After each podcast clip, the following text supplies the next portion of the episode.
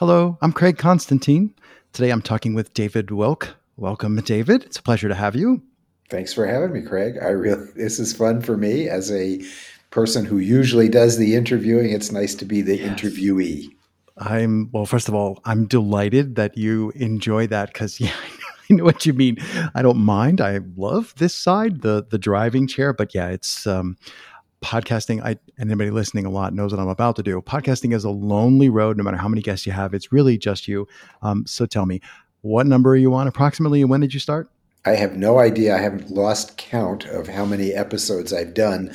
I started in 2008. I've had um, uh, a mixed level of engagement. So over the course of 14 years, I think it's about 450, maybe 460. Um, I do one every other every other week for the most part.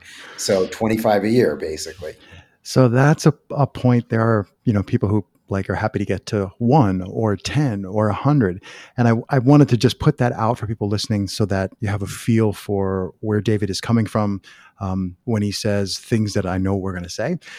And um, you have extensive experience and i mentioned before we started i don't know much about books. I mean i can read books but other than that but you have extensive um, experience in publishing. And I was looking at some of your current projects, and I'm I think you and I are of a like mind about. So I'm going to say the big kids of the world in podcasting, PRX, BBC, Spotify, they're really well equipped. They're like the giant book publishers, Simon and Schuster, and all the other ones that I can't think of. And then you have the people who are the indie authors, the podcasters mostly. And yeah, sure, there's people who get paid to work for BBC, but most people are making podcasts out of their own pockets.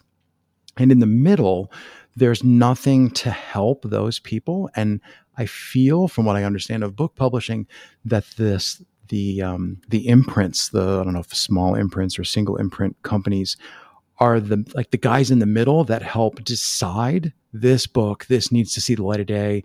Oh, here's what you need to do to make it a little bit better. And I'm wondering what your thoughts are on in podcasting space when you look at podcasting, since you have the same amount of experience almost in that in that whole industry. What are your thoughts on what's missing, maybe between you know Craig's got a microphone and some gear, and you know I'm publishing on Simplecast. Well, I th- yeah, I think the there is a similarity between uh, uh, media forms where we have uh, low barrier to entry. Um, so therefore, you have tons of content. Like any, right. You know, I mean, there are tools you need to use in order to do a podcast, um, and there are lots of tool providers. So anyone can create a podcast. Anyone can create a YouTube channel. Anyone can create a TikTok. Um, and most, I mean, not anybody can create a book, but you know, a lot of people can write books. Um, yeah. And the tools for publishing them, either self-publishing or working with structures that provide the um, access to uh, publishing or podcast, you know, making your podcast available. Very similar. The, the the availability is no problem. The difficulty is because availability creates abundance of content that um, none of us has a, a substantial uh, audience and very you know we're all dividing up the millions of people but it's sort of aggregate you know we see the same thing that um, the large audiences are for a limited number of um, yeah, outlets, right. and it's going to be head, right. yeah. And the commercial space is where though you're going to find that because that's what people find out about. Hmm. Um, you know, there's validation for that. I mean, people being the consumer, and so um, you have small numbers of outputs that have large audiences, and then you have you know they also they used to talk about the long tail but it's really the long body.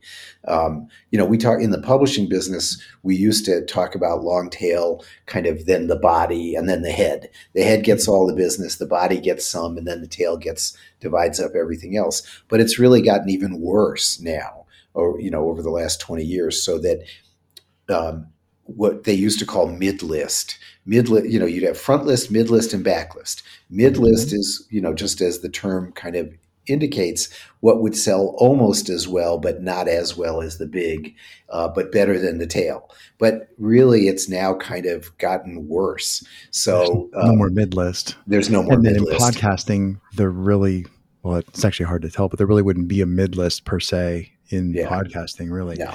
Um, There's what- the top you- end and then everybody else. Right. it's like a delta function. it's like two kids have all the toys. Hey, um, what? So that if that's um, we've sort of like sketched a, a little picture of like a perspective we have on the podcasting industry. Was that what led you to work on um, your newer project, Live Writers? What, and like is or is it you were you saw an opportunity that was a little different, or like what, what's the mission there? No, that's a, no, that's a really good question. I think that my impulse was partly based on that idea that um, of curation. That if there is an abundance of content, and I'm a listener uh, or a reader, uh, it's very helpful to have someone giving me ideas like Right. what what should I listen to. And so one way of doing that is I saw that there was a theater, um, uh, you know, a collection of theater podcasts, and I Mm. thought that was really smart. Like if you're interested in the theater, you can go to this one site, and they have kind of curated what they think are um, podcasts that you'd be interested in if you want to know about the theater. And I, in publishing or in books, I thought, well, there really are three channels. There's what readers are interested in. There's what um, writers are interested in, and then there's what publishers are interested in. So you could divide up all the liter the book related podcasts into those three categories, and that's what I did with Live Ah. Writers. So there's kind of like a channel for readers, a channel for publishers, and a channel for writers, because writers are really interested in podcasts about the writing experience, talking to writers about the, you know, like how do you deal with character development? How do you write a, a story? You know, like the mechanics of it. Yeah, how do different you, formats and tools and mediums yeah, and yeah, and how do you make a living, or how do you juggle writing books when you have children, and all the things that writers have to deal with? That's so that was something that I thought would be really interesting, um, is to create these three kind of lit channel unit breakdowns, um, and that's what Live Writers is about. It we aggregate as many of the book related podcasts as I could find, and there probably are more that I didn't find. Um, and people could submit. You know, you can send an email and say, "Add me to the podcast list." Um, and then, of course, th- then the question is, does this do anybody any good? Which I don't know. so does it do any good like or have you or is it like a shell game where you're like yeah i've moved the problem but i still have the same problem how are people going to discover the project that's doing the curation and the Well, aggregation that's exactly right. The problem then goes to okay, now you've created this curation, and um, theoret- you, you can't build it and they will come because that never works. I, I uh, agree that's like the biggest fake thing that was ever sold to anybody is just build it and they will like I, I blame the Right. movie what was it field of dreams yeah, right. no you can't it doesn't work i mean you can build it but nobody's going to show up it Exactly. doesn't work like that What- uh, that happens a lot to us. and so I'm still struggling with that because it is very different. I find it actually, I, I've always thought that marketing books, which is what marketing is, is helping audiences find things that they're interested in and um, podcast real pod, you know, if I have a podcast, how do I let people know about it? I think the tool set for podcasts uh, find, uh, like marketing is actually less well developed than it is for books. oh i So would it- definitely agree yes And so, and I and I think it's still hard to market books, but it's really hard to market podcasts. I'm suddenly struck by. Um, I was going to say, remember when, but I don't want to get on my soapbox. Remember when? Um, so books are, unless you're like in a book club, like sitting around and talking about a book. Books are a very solitary thing. Like even if you're all reading together, we're all doing it individually. I mean, I mean aside from reading to your children, it's you pick up the thing, you immerse yourself. You know, you and the author are having this conversation, and that's exactly what podcasts are. I mean, yes, there's edge cases to everything, but generally it's the same thing. And yeah, some people hand me books like I'm, you know, thinking about my entire life experience. People have handed me books that usually doesn't go as well as people would hope. I'm like, oh, I don't like that. But but sometimes people handed books and sometimes people hand me podcasts. I get people say like this episode, you should listen to this, Mm, or or mm. like you know I find one of yours, like that kind of thing. So it, it kind of they feel the same, like they feel Yeah. like it's an individual experience, and they're a little bit complicated to pass to each other.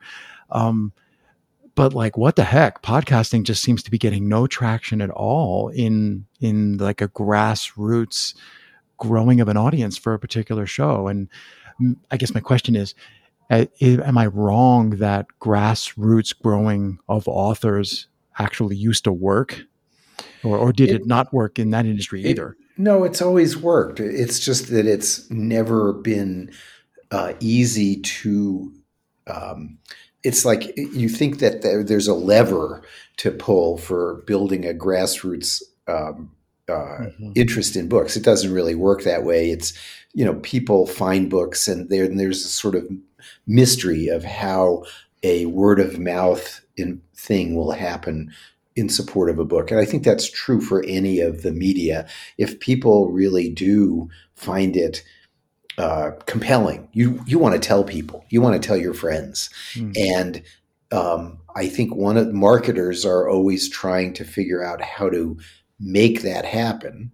I say make as in quotation marks. right Or- be the catalyst to set it off and that's Yeah. not a thing that's hard It is really hard because um, culture is really uh, an organic um, thing. You know, it's changing all the time, and you can, no one can understand readers because readers are human beings, and there are too many of us, and it's too complicated. But yes, I mean there is still you can. You know, marketers have figured out data tools for doing that. If you're on if you're on Facebook or Amazon, they have a lot of information and they actually can pull those levers. But for us as the creators, we don't have access to that data. We don't have access to those tools. Um, and we, we can't afford them. It's like the I always think about this with marketing a, a book. It's an individual thing. Well, 150,000 books published a year. There, are, I don't know what, 12 million books in print.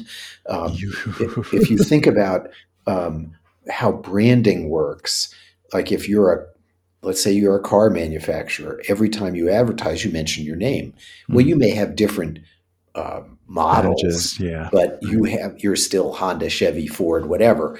Um, but a book, if a publisher publishes a thousand books a year, or two hundred books, or ten books a year, each book is different.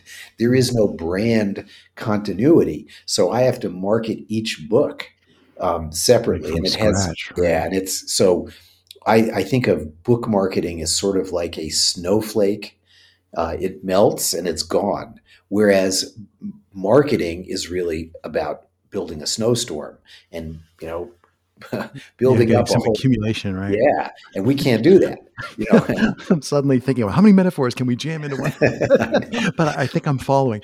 I was just thinking about, like, I'm in my head, I'm visualizing, you know, somebody sharing a book, which is at the very least, you know, they're sitting around going, oh my God, and then this happened, and then the other, you know, they're telling the story of the book or the experience that they had with the book, or they physically hand the book. And that all works with podcasts too. But now I'm thinking, yeah, except the way you would share a podcast with me now is going to be virtually because just, Yeah. I think Western society is, aside from the whole COVID pandemic, Western society tends to be more separate little islands. I love all this Huxley's uh, island universes metaphor. But I'm also thinking if I'm on, let's say I'm on Facebook, I don't share podcasts. I mean, Craig does, but average people don't share podcasts because Yeah. To share something with somebody else, we all know that I'm partly exposing myself to the data machinations of marketers, but I'm also I'm like expending some of my like online credibility by saying publicly where it's immortalized forever. I like this episode. And I, I'm thinking like, oh, that's a whole nother level of friction like that that cultural on, the online culture has like this whole feeling of an additional that's layer true. of friction i Yeah. hadn't thought of that until Yeah. I was just visualizing you're talking about like the life of a book and how it gets shared. And I'm like, here comes my cousin with a book versus here comes my cousin with a podcast. And it, it like works different. Well, I don't know if I have a question there. No, no, but I, I think that's you have a you, uh, there's a point there, and that is virtual sh- um, uh, products or virtual experiences are harder to share in some ways. Easier because I can just send you a link, but right. that it still requires me to give you a whole wrapper about what I'm sending you. And you know, if I sit, it, what you were talking about earlier is I've thought about this a lot, like comparing a book to a to music or a podcast to music that's music is public. We listen to it. We can listen to it uh, amongst ourselves, but we don't uh, listen to a podcast on speaker for you know to, you, this, right? it's yeah it's you know, you listen to it privately it's your your personal experience so that kind of inherently makes it harder to share and just as you said the sh- the reading experience is also personal and yes, the book is physical, so you can see the cover, and I can say, you know, you would like this book if you would just try it, but you know, you, you still have to sit down and try it. And yeah. the same thing is true with a podcast. If I tell you about a good podcast, that requires you to sit down, hmm. focus mm. your attention, go to a site, put on headphones or your your ear, you know, your earbuds and actually listen. Yeah. That's hard. That's another point. And this I've noticed before, but it's I think it's worth putting in here too. Um, so I'm like, you know, I, I'm like in my space here, and I do not like audio coming out of my computer. I dislike that, and I love like books. They stay exactly where I put them. They sometimes they close themselves, but like they're these beautiful. I'm a book lover, but I love that it never yells at me. And when I listen to even music or audio, I there's like a an activation energy in my head like do i really want this music to be heard in the rest of my house or, or should i put my headphones on? And for podcasts with very few exceptions i have to be really in a hurry. I always put headphones on to listen to podcasts and that's like another barrier. It like drives me further into my segregated personal universe. And the opportunity you know like if, if my wife walks in the room and i have my headphones on she understands i'm, I'm working or something. But the opportunity for her to even see that that's a podcast you know whereas right. the book is like yeah you mentioned this right. came to mind when you said people see the book. I'm like yeah you can't even see that this is a podcast. It's just headphones. Um, it's like another friction. Yeah, no, I think about it, we've people have talked about this in New York, where if you were riding the subway years ago, you would be mm-hmm. able to see what everyone was reading. Right. Um, and they would either be reading the newspaper, a magazine, or a book, or nothing. And today, if most people have headphones or they have earbuds, earbuds yeah. you have no idea what experience they're having. You can't even, and you can't share it in any way. Can, there's no vicarious. Like I could lean over your shoulder and read your newspaper. Um, you know, I can't. or at least I can read the B side. I can read the back page while yeah, you're reading the front page. Exactly. So that it's there's this sort of um, antisocial uh, element to these personal experiences that we're having because they are personal by definition, and I I think that's also part of the impediment to um, a broadening of of sharing of experiences because they are so personal and so in a way antisocial even though what you're listening to might be to, you know you're you're engaging with all these people but they're they're not yeah. the people next to you they're somewhere else hmm. i'm watching our time tick away uh, i'm wondering if you have any thoughts like anything that you've seen that's a i'm going to say maybe a glimmer of hope for podcasting or podcast curation or podcast sharing well, just the the the pure fact that podcasting has become so popular um, to me is obviously a, um, a, confirmation of something that I was interested in for a long time. I I love audio uh, as an experience and the talking, uh, which you know, talking in a in a non-commercial space where I'm in the room with you, uh, we can have phenomenal conversations that are just incredibly interesting, and then they're gone. They're you know, yeah, back to my snowflake, I, you know, metaphor, they just disappear. The beauty of podcasting is, although obviously lots of it will not be wonderful, double edged, right? yeah, but it's all it is saved for history if God help us, you know, somebody out there in the future wants to listen to this stuff. But there is a lot of really cool stuff that happens, and I, I, I like the creativity that podcasting has uh, engendered, uh, creativity and culture is really powerful. And we, you know, we've created this new world, and I, I think it's fantastic. I love that idea of creativity in culture. That's a great point. Um, David, I, I, as much as I like would want to keep talking forever, I want to be mindful of your time and my listeners' time. So I'll just say thanks so much for taking the time today. Thanks for having me.